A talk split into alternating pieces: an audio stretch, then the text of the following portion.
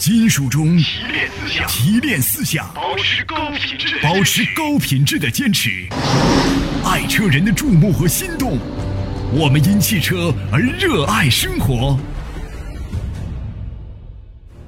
我们爱车的执着滋养着精神，创造着气概。愿做汽车梦想的赢家，让汽车的语言架起我们的刘刚车友圈儿。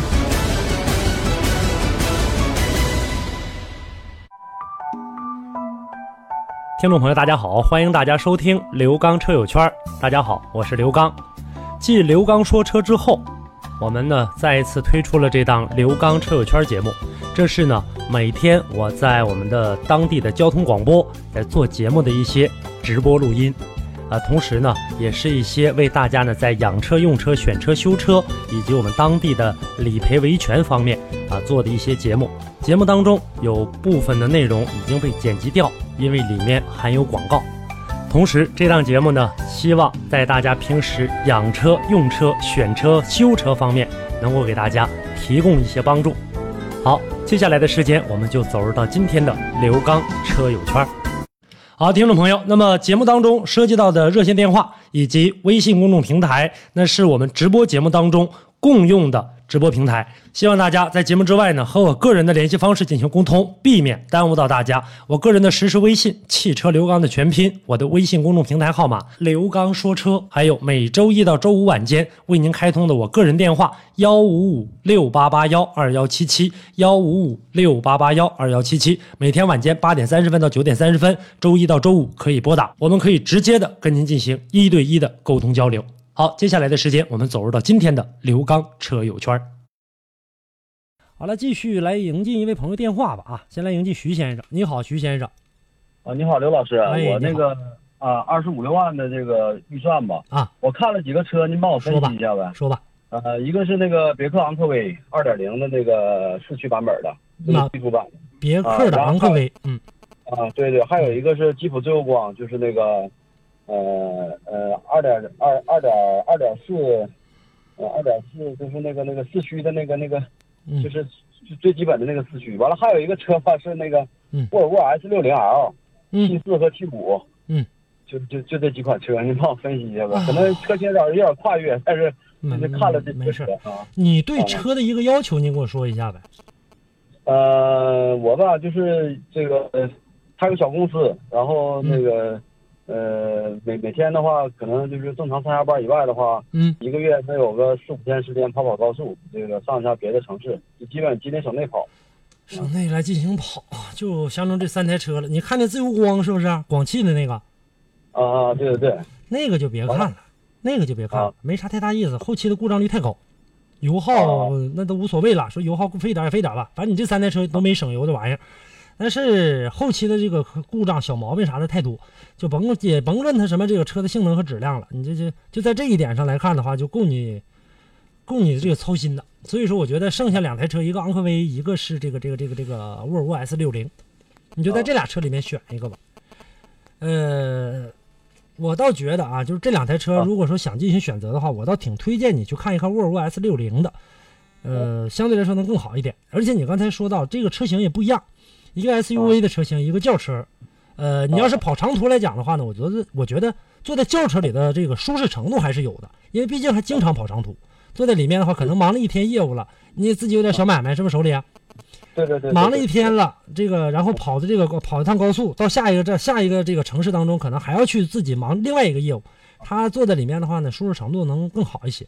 昂科威这款车呢是这样，就是说你说它这个舒适程度吧还算可以，但是呢这么大的一个车型呢，在这个呃后期的这个使用的过程当中，我觉得它应付一些不好的路段是沃尔沃 S 六零的一个比它的一个很大的一个优点。但是这样的车型的话，跟这个沃尔沃比起来的话，因为你还跑业务，还涉及到一个面子的问题，所以呢，别克的品牌和沃尔沃的品牌往那一放的话，给人的一个感觉也是不一样的。啊，呃再一个就是这个，呃再一个就是嗯刘老师，您说这个 T 就这个 T 四和 T 五啊，嗯，呃相差相差的很多吗？就是如果说正常正常用的话，呃，我也不是什么暴力驾驶，也也都不是，我能告诉你，不是特别大。啊不是特别大啊，因为它俩的这个，你看啊，这个 S 六零它俩从这个动力参数值上来看的话呢，呃，相差了一些，但这有点还有变速箱上，这个 T 五呢使用的是八速的，而这个 T 四呢使用的是六速的，在这点上呢可能变化要这个差一点，但是呢，正因为呢它的这个车型呢稍稍有了一些这个变化之后呢，沃尔沃 S 六零的这个 T 四相对来说吧，能比这个沃尔沃 S 六零这个 T 五呢，它的这个油耗上要稍稍省一点。但是呢，从另外一个角度来看的话呢，就是沃尔沃 S 六零的这个 T 四这款车，它的这个发动机相对来说呢要这个呃老套一点，不如这个 T 五的这个这来的这个更更呃更这个先进。而且呢，据我了解啊，T 四好像有人曾经跟我说过，这车也烧机油。对，我在网上也看了。然后有车友跟我说也是烧机油的，但是这个这个这个 T 五的话我没听说，我听的是 T 四的。哦，嗯哦哦，反正是这样的一个情况，这个你考虑考虑。好嘞，好嘞，嗯，谢谢您啊，不客气啊。但是这俩车这几台车，我还有一个话再给你补充一个，后期都不太保值，想卖的话都挺这个呃便宜的。哦哦哦，好嘞嗯，谢谢您。好嘞，再见了啊哎，啊，哎再见。。哎，我忘了跟您说个事儿啊，这个您可能也在收听节目吧，我再给你补充一句啊，就是这沃尔沃的这个 T 五这款车，这款车的发动机呢，在整个的这个使用的过程当中，呃，相对来说，为啥说能比原来的要好一点呢？它是纯粹的咱们这个国产的这样的一个发动机生产，在这个这个国内生产，基本上都是一些国内的配件，而且它已经考虑到了啊，在生产的过程当中，如何的来符合我们这个这个这个这个呃国人的这样的一个需求。啊，就是这样的一个情况。它符合了这个需求的话呢，相对来说，在后期坐车的过程当中，哎，能够呢让大家呢在用起来的过程当中更加的心安，就是这样。再来迎接一位朋友，王先生啊，你好，王先生，哎，你好，刘老师，哎，你好，就有个问题想请教您一下，啊就是我这车吧，冬天的时候，嗯。呃，在一千八百转左右，要没换挡的那个那个时候，嗯。这发动机特别响，嗯。然后等到夏天的时候呢，就一点感觉都没有，嗯。现在就是一丁点儿的都没有。然后等它那个冬天的时候调成手动模式，嗯。呃，就是没有任何异响。嗯嗯嗯，呃，你是什么车？告诉我一下是呗。那个马马自达的锐意，啊，马自达锐意是吧？对，呃，现在不响了，现在就是一到夏天就是一一丁点儿响声都没有。我感觉我，感觉通过你这样一个描述，就车也没有什么顿挫的感觉，没有，都没有是吧？没有就是正常有点异响，对吗？对对，它嗯异响挺大的，就是到一千八百转冬天。你这车买多长时间了？呃，一零年五月份买的，呃，一零年五月份到现一直也没换过变速箱油吧？呃，换过一回，在哪儿换的？呃，在呃呃换过两回，就是那个囚笼，是不是那个换囚笼家的得换的变？那不行，那不用不不是，囚笼是囚笼的啊，这个变速箱油是变速箱油的。啊，那没换过。你在哪儿换的？我都是在四 S 店保养，在四 S 店，那就是没换过机变速箱油了，你只是换的囚笼这一部分呢。对对对，那个我我不太清楚换没换过，嗯反正他每次保啥，我就嗯我就让我保什么就保什么。是这样的，我建议你啊，就是说你去这个呃四 S 店也好，或者说去外面也好，我建议你把变速箱油换了。变速箱油这个时候啊，在冬天的时候，由于咱们这个温度比较低，这个时候呢，它的这个呃外外界的温度低了，直接导致你的这个润滑程度的这样的一个下降。到冬天的时候表现就不好，因为咱们这个呃变速箱，尤其是锐意的这个变速箱里面是什么呢？它是使用的这个液力变矩器。液力变矩器呢，它在使用的过程当中，一般呢，这自动变速箱油它应该在一百二十摄氏度左右，这个时候是最好的，温度是最好的。那你这个时候呢，它这个里面像两个风扇一样，大风扇把这个把这个油直接推过去，推过去推到另外一个风扇，那风扇不能转，它是靠它推，它一推它就转，它不推它不转。一推的时候它一转，随着这个推的这个力度，还有呢推的这个正常的这样的一个大小的这样的一个一个尺度，然后它在里面调整你的那每一个齿轮的这样的一个变化。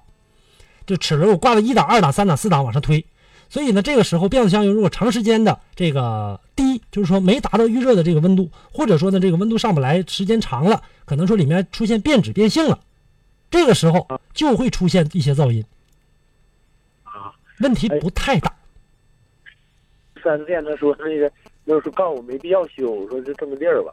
你先去换一箱变速箱油，不然的话你也该换了。一零年车、六年车该换了啊啊！你就说，就说抛开这一切这一切问题，然后呢，让他给你看一下这个这个这个呃，这个变速箱，看看变速箱的这个油，正常也让他该该给你换了。变速箱油换起来非常麻烦，就是说换好了的话呢，这个没有什么任何问题。如果说一旦换不好，问题比原来还严重。所以说，为啥让大家尽可能的变速箱油回四 S 店去换呢？真出现问题的话，你给我换的，对吧？因为这个变速箱油的这样的一个事儿，让他给你换。变速箱的里面啊，就跟那个迷宫似的，急了拐弯的，特别特别多。然后你在这个更换的过程当中，啊，电话掉线啊，呃，大家也都听着吧。就这个事儿的过程当中，变速箱油里面的这个油可能说放不干净的时候，新油进去跟旧油一掺和，这个里面油跟油它的质量又不一样，这个时候很容易啊，很容易出现的这个呃对变速箱造成一些致命的损伤。所以说这个不容小觑啊。好，呃，接下来的时间我们继续来迎进电话，来迎进打进热线的梁先生。你好，梁先生。哎，主持人你好。哎，你好。哎，我问一下，那个就有两款车啊，嗯，然后你帮我推荐一下，就是卡罗拉和那个速腾。嗯，你啊对车的要求呢？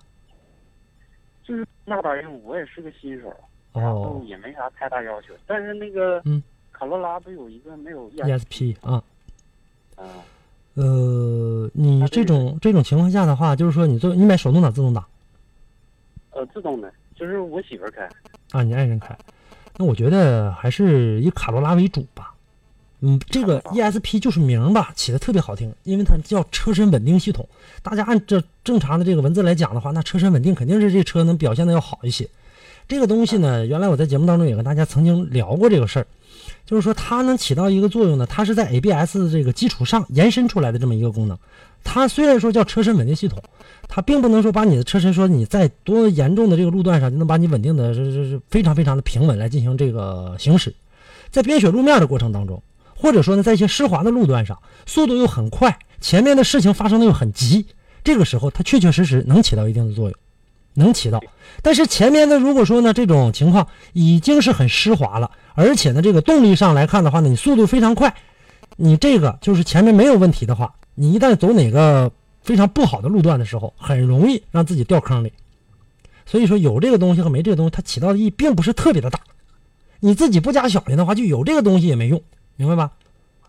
所以我建议你呢，就是在这俩车当中啊，去进行选择的话，卡罗拉呢后期更经济一些，而且呢，就说你说它动力要说说多好吧，它俩车都半斤八两吧，也别提说它比它强，它比它好哪儿去，都差不太多。但是卡罗拉呢有一个问题，舒适型舒适程度上来看的话，比速腾要好一些。内饰不咋好。啊、反正是这个，就是每一个人看的这个呃想法不一样。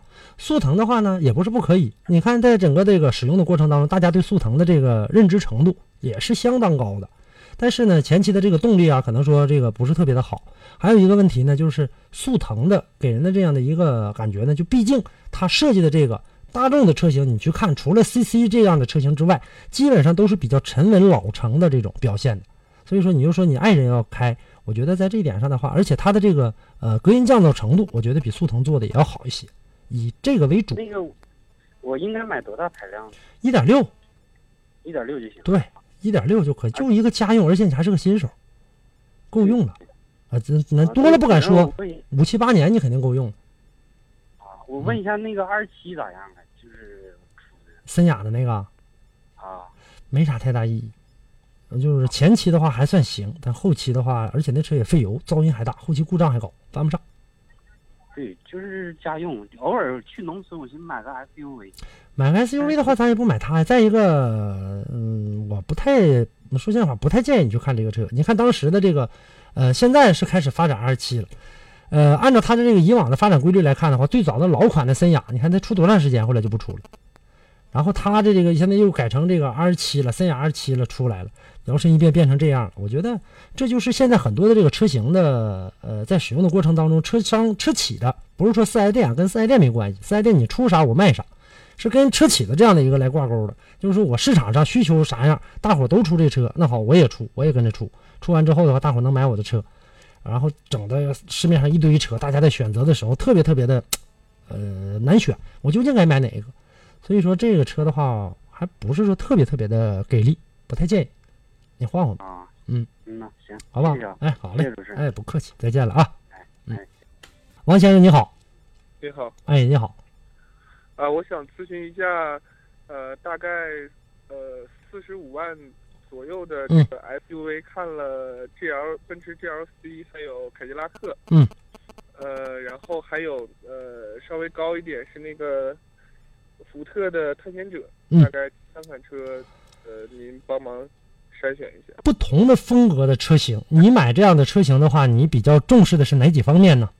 呃，第一个是操嗯控，第二个内饰，然后第三个就是空间吧，然后大概这是事情，其他的不是特别在意。要是空间来看的话呢，这个这个 GLC 不吃香啊。是嗯，所以我把它排在第三位。目前看，觉得因为操纵性几台车试驾完都差不多，但是内饰相对比较喜欢 GLC 一些。就是它有没有硬伤吧？如果买它的话，嗯，还算可以，还算可以的。这个车型的话呢，就是说在这几台车当中，要拼动力的话，那两台车肯定拼不过它。但是你要拼越野性，凯迪拉克你看的是哪个？啊？凯迪拉克你看的是哪一个？叉 T 五吗？呃，啊，对对对，嗯这几款车是这样，我一个一个跟你说吧。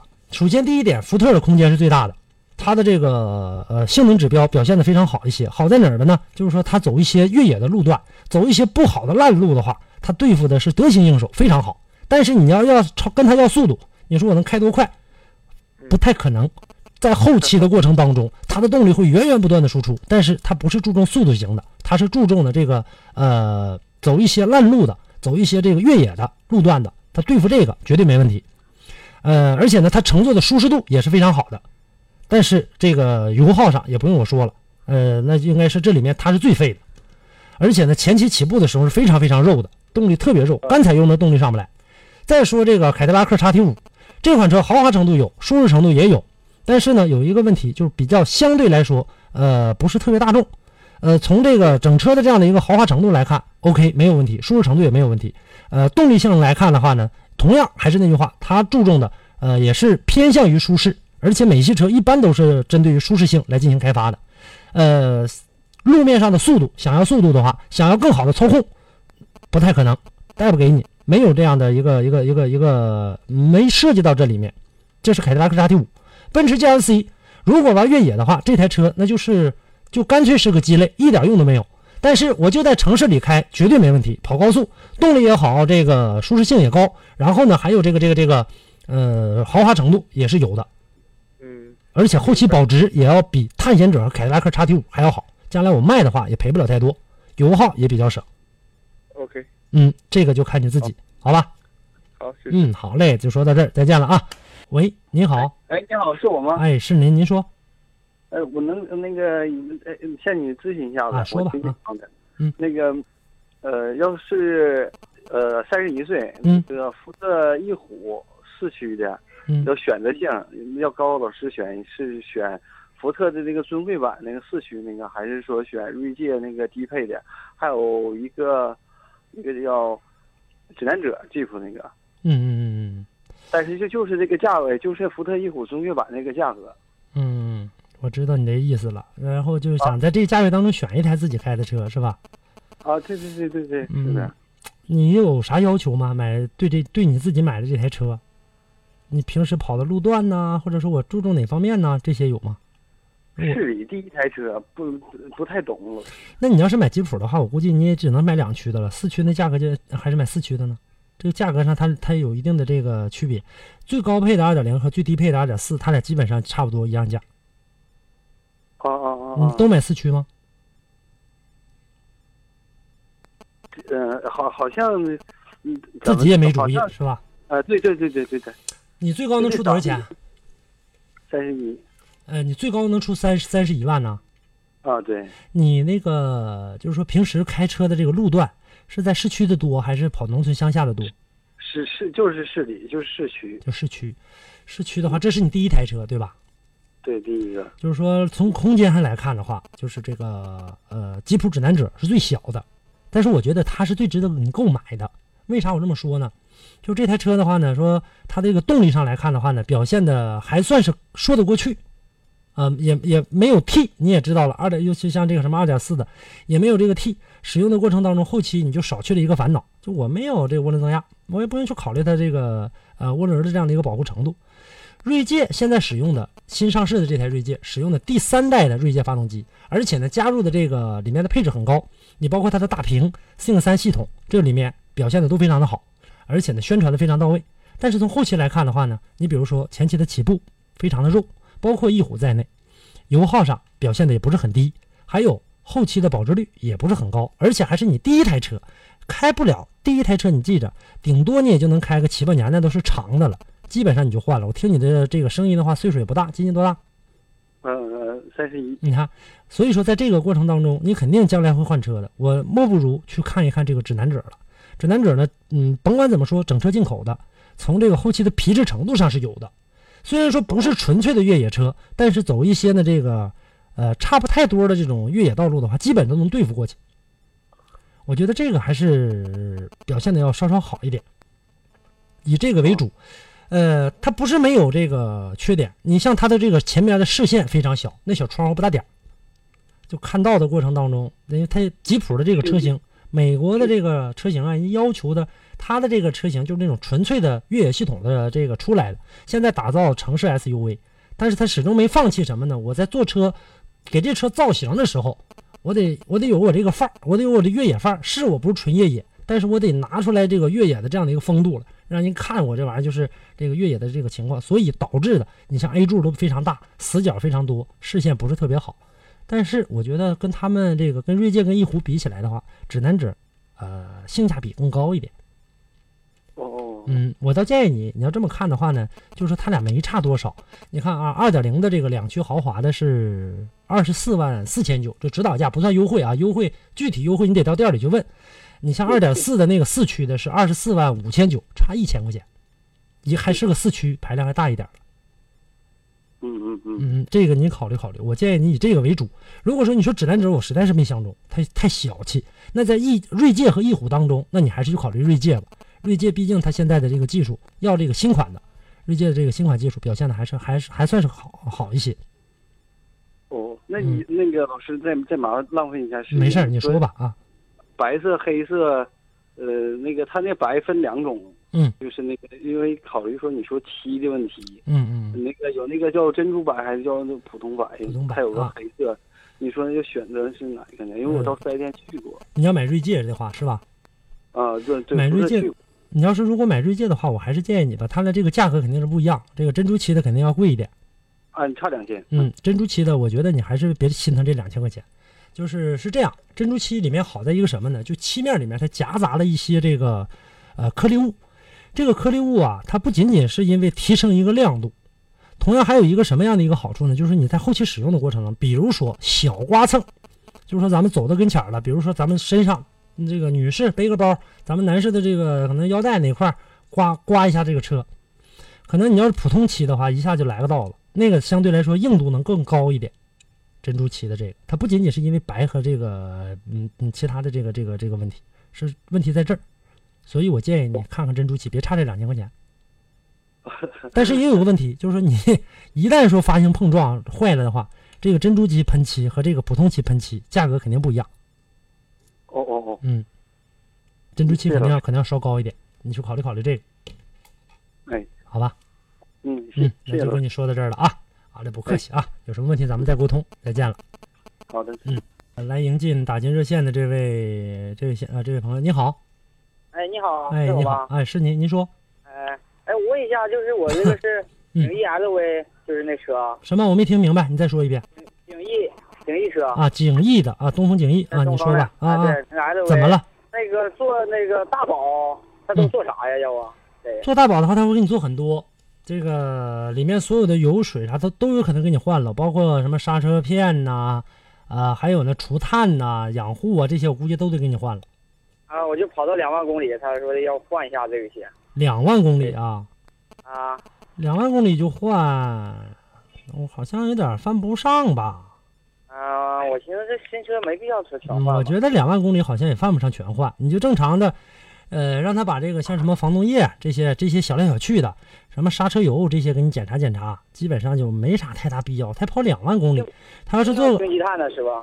呃两万公里，我觉得除除碳还是有有必要的，但是这个四 S 店的价格肯定不会太便宜。那我去外边可不可以这个？可以啊，你可以可以这个到外面的话，如果你找不到的话，到时候你再联系我。就是说我我我联系你，我怎么联系你啊？是吧？你这么着，你到这个会是呃会网购吗？在网络上购买东西，啊你要会的话，你会知道淘宝吧？